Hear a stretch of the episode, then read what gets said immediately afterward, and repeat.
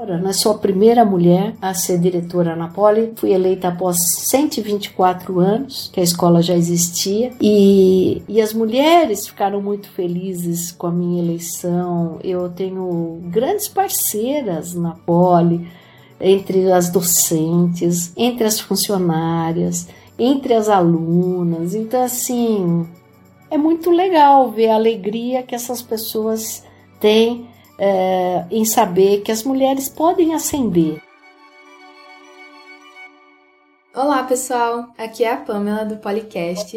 No episódio de hoje, nós contamos com a presença ilustre da professora, doutora e diretora da Escola Politécnica, Liede Lege Bariani Bernucci, que vai nos contar sobre a sua carreira.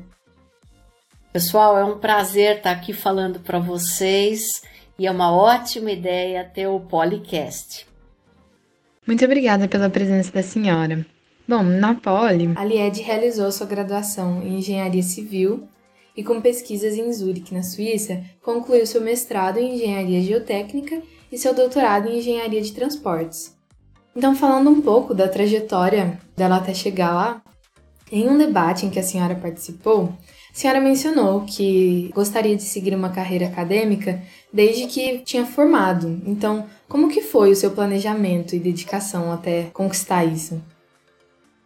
Então, quando eu me formei, eu estava fazendo um trabalho como engenheira de estruturas, calculista, e apareceu essa oportunidade de eu me inscrever para a prova de pós-graduação. E como o final da Poli eu tinha assim gostado muito, né? Cada ano que se passava eu gostava mais da Poli quando eu via as disciplinas da engenharia, né? Então eu falei, bom, vou estudar mais, né? E não foi assim uma decisão fácil, porque na verdade a bolsa de estudos que eu estava pleiteando era mais ou menos um quarto do salário que eu poderia ter, né? Então não era uma decisão simples, né?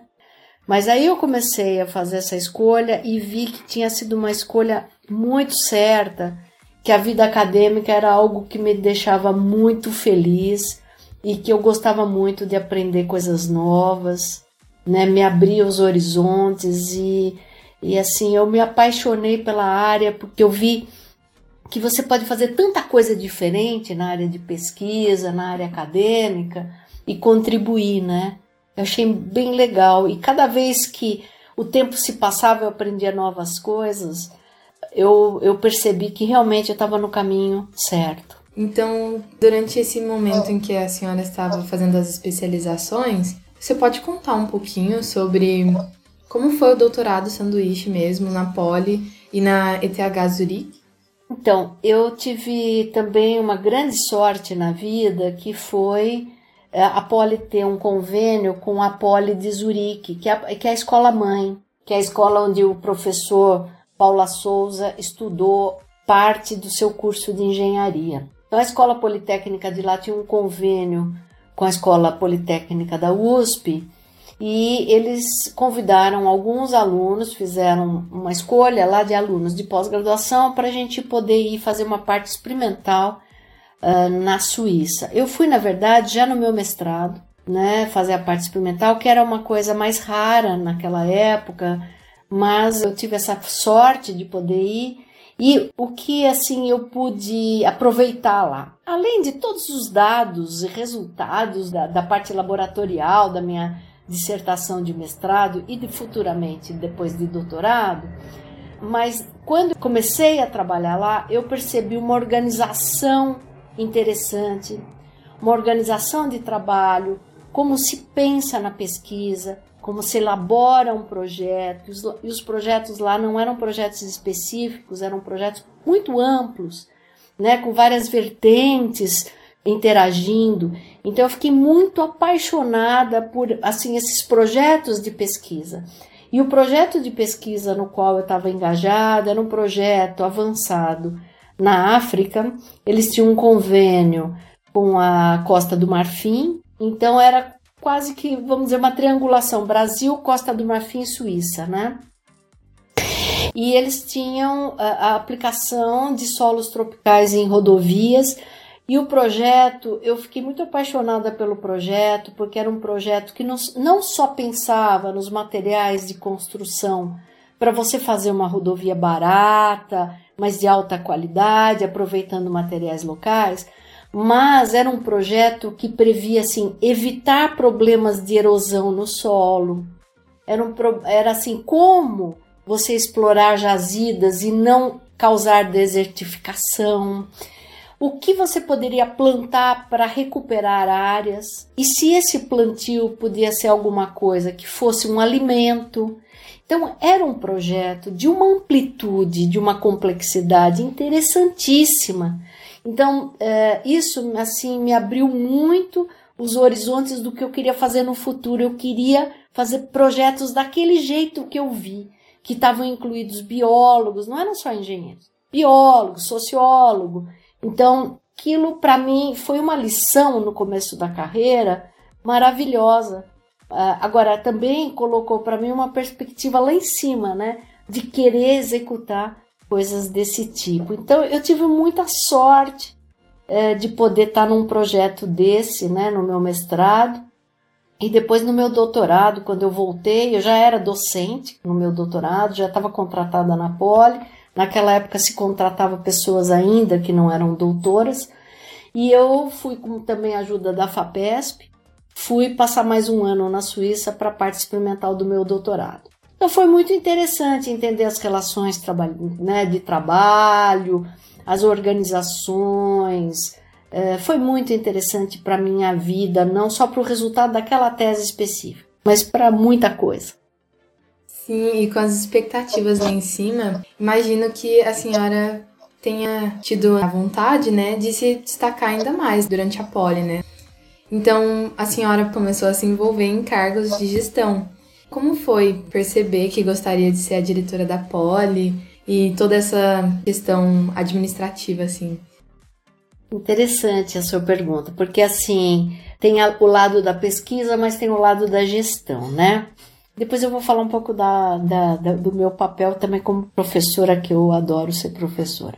Assim, eu comecei a fazer a gestão do, do laboratório em 1995. Então faz tempo, né? Que eu entrei como a, a diretora do laboratório, né? A coordenadora do laboratório de tecnologia de pavimentação. É, então ali eu já entendi que eu gostava de fazer gestão. É, depois surgiu a oportunidade de eu ser eleita chefe de departamento. Eu era vice-chefe, depois chefe de departamento.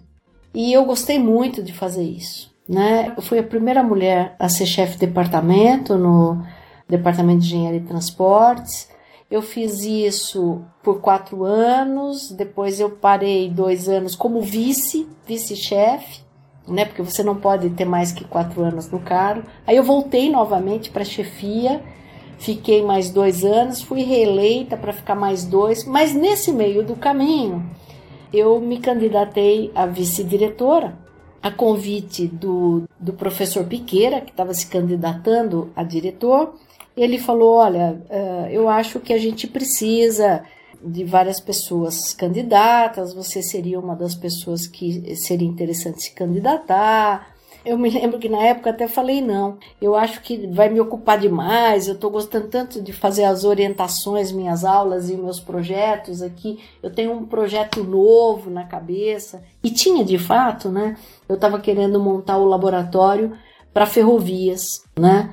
Então, eu falei, eu tenho tanta coisa, compromisso com a minha equipe de fazer isso. Ele falou, não, mas pensa, tal. Eu pensei, eu falei, ah, por que não, né? Vou, vou me candidatar. O máximo que vai acontecer é não ser eleito. Mas eu fui eleita e aí fiquei quatro anos na vice-diretoria, fui a primeira mulher a ser vice-diretora.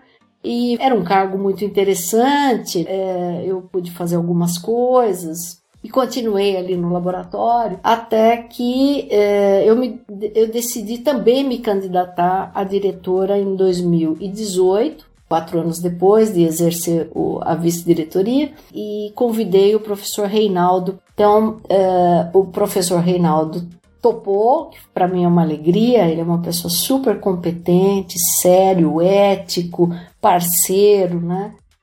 É, então, também tive muita sorte nessa escolha. E a gente se candidatou e a gente foi eleito, né, com 200 votos em 217 votantes. Então, para nós foi uma alegria, né? E para mim tem sido uma alegria, né, a gestão da escola. Ela não é simples, ela é muito complexa, a escola é muito grande, tem 5 mil alunos de graduação, 1.500 de pós, 400 docentes, 400 funcionários, fora os funcionários de fundação. Então, é assim uma comunidade muito grande, muito complexa, com 24 edifícios.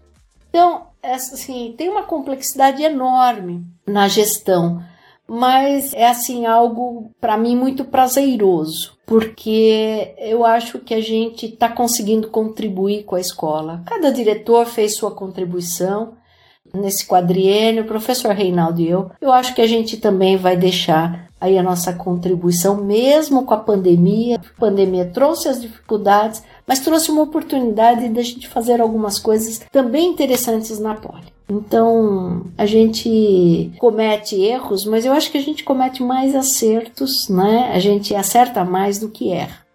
Espero que as pessoas também pensem nisso. Mas assim, é, é, eu gosto de, de ser diretora, né? sou a primeira mulher a ser diretora na Poli. Fui eleita após 124 anos, que a escola já existia. E as mulheres ficaram muito felizes com a minha eleição. Eu tenho grandes parceiras na Poli, entre as docentes, entre as funcionárias, entre as alunas. Então, assim, é muito legal ver a alegria que essas pessoas têm em saber que as mulheres podem ascender, né? Então, para mim isso foi muito gratificante também nesse ponto de vista, né, de abrir portas, porque elas existem. A gente precisa pôr a mão na, ali na, na fechadura, né, e abrir. Então, eu fico muito feliz de ter feito isso. Sim, é um posto de representatividade mesmo pra gente. Então, em um ambiente assim, porque majoritariamente são homens, na Poli mesmo tem 15% de mulheres entre docentes e discentes. Então, como que é para a senhora ocupar esse espaço como uma figura de liderança mesmo e representando tantas? É, somos poucas, mas somos presentes, como a senhora disse. Somos muito presentes. É, são 20% de alunas na graduação, 26 na pós, professora só 13. É o que você falou. Na média aí dá uns 15, 16, mas é pouco. Então, a gente precisa melhorar a atração para o curso de engenharia para as mulheres, né? E a gente entendeu que isso se faz no colégio ou mesmo no ensino fundamental, né? A gente precisa promover, tirar o medo das pessoas de irem para a engenharia, tirar o preconceito de achar que a carreira de engenharia é para homem. Carreira de engenharia a gente usa a cabeça, não a força. Então, mostrar que qualquer um dos cursos pode ter mulher. Qualquer um das nossas 17 habilitações as mulheres podem exercer. Então, para mim, eu tomo isso como um desafio é, da gente assim tornar o ambiente mais agradável para as mulheres e que elas se sintam atraídas pela engenharia. Eu não vou simplificar não, não foi fácil não. Como estudante mesmo, a gente sofria preconceitos, tem pessoas que são misóginas, é complexo. Mas isso me deu, na verdade, é, força para lutar contra isso. Isso não me derrubava, isso me dava mais força. E mesmo durante a minha trajetória na USP, há fatos que foram acontecendo, mesmo como docente, que mostram, às vezes subliminarmente, o preconceito. Às vezes as pessoas não acham que é preconceito, mas quem está na pele de uma mulher sabe que aquilo é um preconceito. Então, se você às vezes contar para um homem, branco que está num certo posto, talvez ele ache que você está exagerando, sabe aquele típico negócio nosso, as mulheres exageram. Mas você tem que estar tá na pele daquela pessoa, olhar para aquela questão no olhar daquela pessoa que está sofrendo, não pelo teu olhar.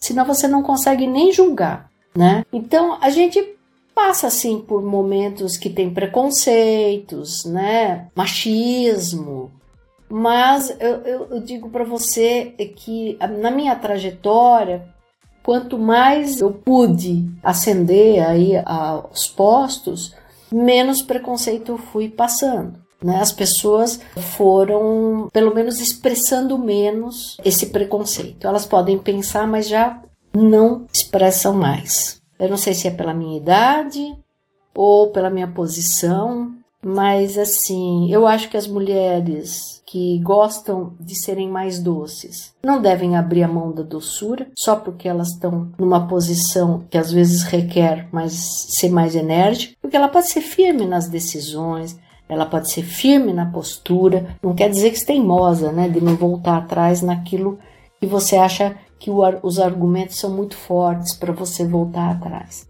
Pode mudar de opinião, isso é uma inteligência mudar de opinião, inclusive.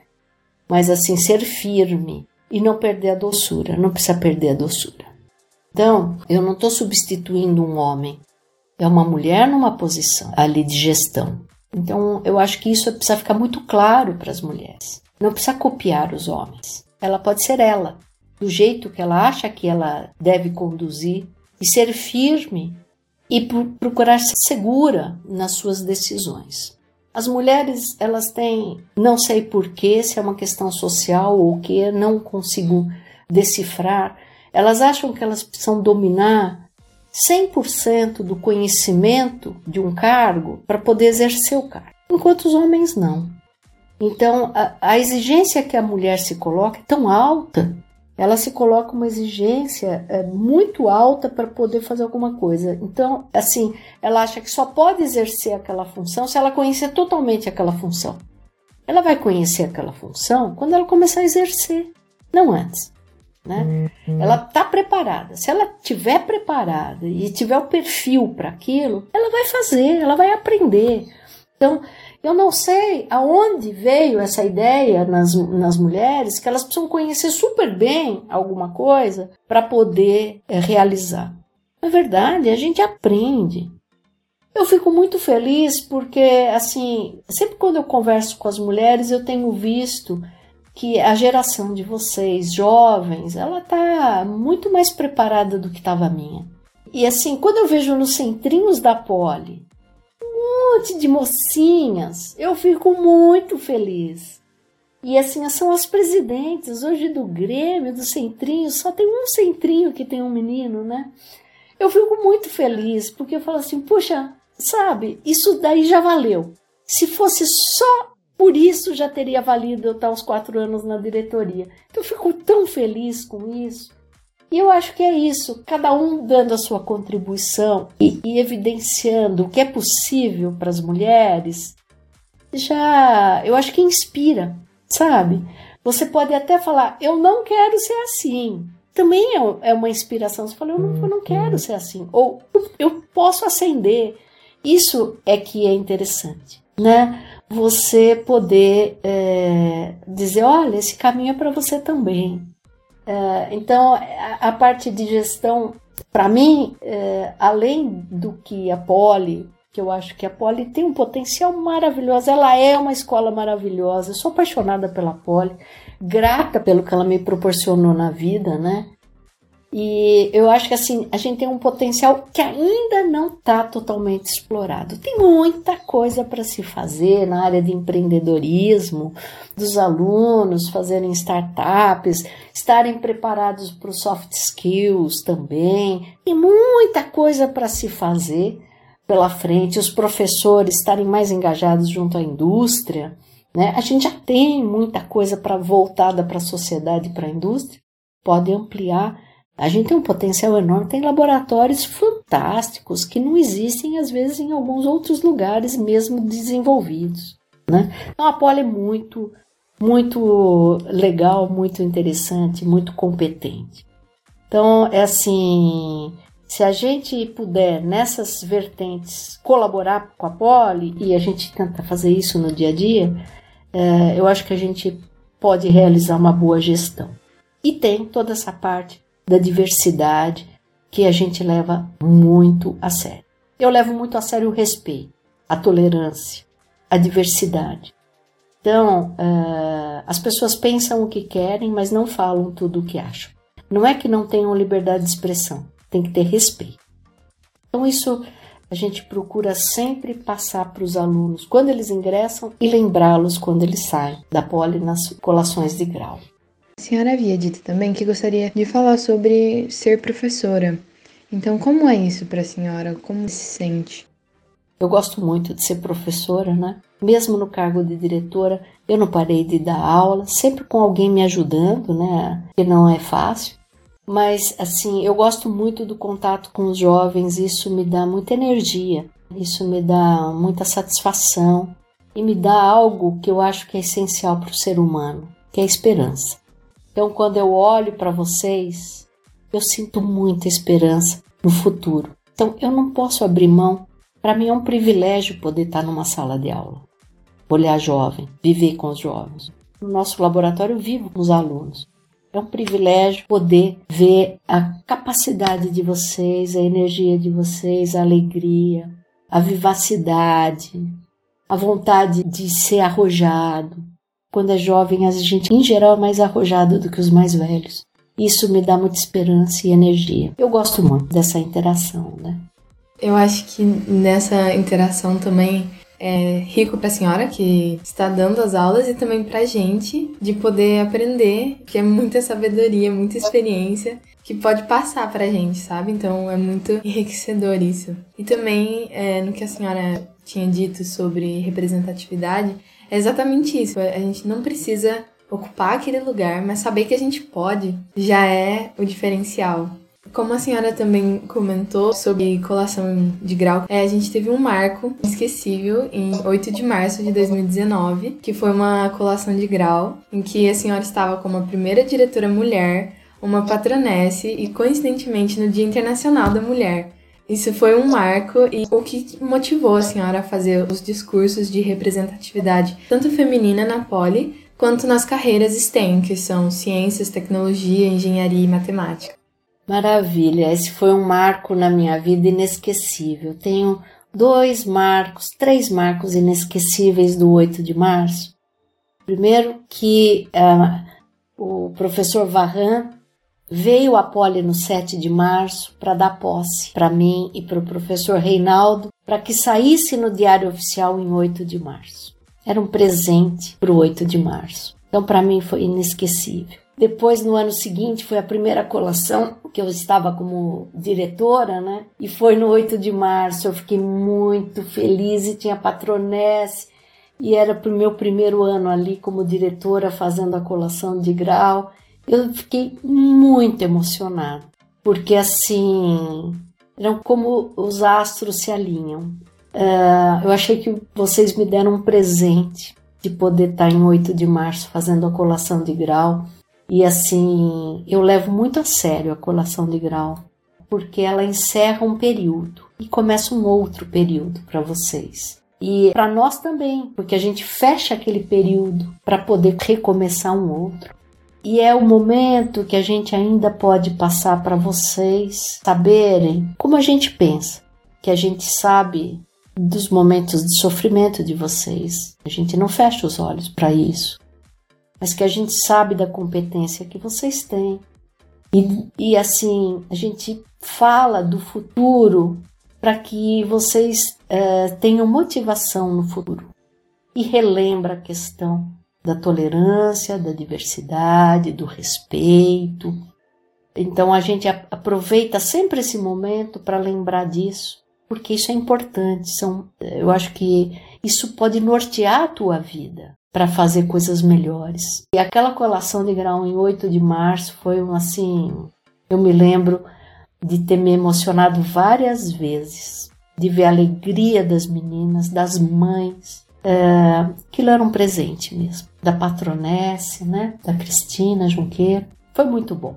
E o, o, ano passado, um pouco antes da pandemia, no 8 de março, na verdade foi 7 de março, porque era um sábado, uh, vocês, estudantes, organizaram um evento para as meninas do ensino médio, para mostrar a poli, mostrar a engenharia. Foi um evento lindo, maravilhoso. Foram dezenas de alunas, mais de 60 alunas de escolas diferentes. A gente pôde mostrar os laboratórios, fazer desafio à tarde. E assim, o trabalho ficou muito bonito. As professoras vieram ajudar, as funcionárias estavam lá para ajudar, as pessoas estavam tão felizes. Eu acho que assim, então é um 8 de março simbólico, né? Um 8 de março sempre simbólico para a gente lembrar da importância das mulheres em todos os aspectos.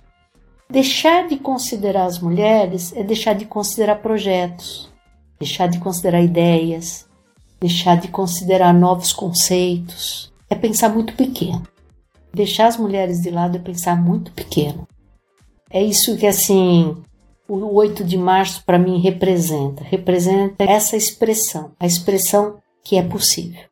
Eu queria pedir para a senhora deixar uma mensagem dirigida às futuras engenheiras da Poli. Com todo prazer. Acreditem em vocês, no seu potencial, na sua capacidade. Acreditem em vocês. Não deixe que nada possa impedir vocês de fazerem aquilo que vocês desejam. Lutem pelo que vocês querem e vão atrás e nas derrotas, não pense que você perdeu a guerra. Pode perder uma batalha, mas não perde a guerra. Então sigam em frente com muita coragem, tenham coragem, mesmo nos momentos que você pode se sentir fraca, achando que não vai ganhar. Você vai ganhar. Você vai vencer, você tem tudo para isso. Vá em frente. Coragem. E olhando para a senhora de 18, 20 anos, quando estava no início da graduação, provavelmente com muitas incertezas e inseguranças, o que a senhora diria? Vá em frente, acredite em você e você vai ser feliz. Bom, eu acho que a nossa conversa chegou ao fim, mas eu gostaria de perguntar para a senhora se a senhora gostaria de falar alguma coisa para gente. O que eu gostaria de pedir para as engenheiras, alunas, engenheirandas ou engenheiras, sempre fale da engenharia para as jovens, Pode ser que ela não queira fazer engenharia, mas ela precisa saber que é uma carreira possível para as mulheres. Então, sempre que tiver oportunidade, não deixe de falar que é uma carreira onde você pode ser muito feliz, você pode ser realizada e pode realizar um trabalho incrível para a sociedade. Sim, e também eu acho que os engenheiros podem fazer esse papel de mostrar para as novas meninas as engenheiras que, que estão por aí e essas possibilidades também para ajudar na nossa causa, né? E eu queria te agradecer muito, Lied. Foi uma honra para mim poder gravar com a senhora e o podcast de portas abertas para o que a senhora precisar. Muito, muito obrigada e obrigada também a quem nos ouviu até aqui. Muito obrigada, Pamela. E vocês fazem um trabalho incrível. Muito obrigada por esse convite. Foi uma honra. Eu amei. Muito obrigada, Lied. E para quem nos ouviu até aqui, a equipe do podcast agradece. Até o próximo episódio.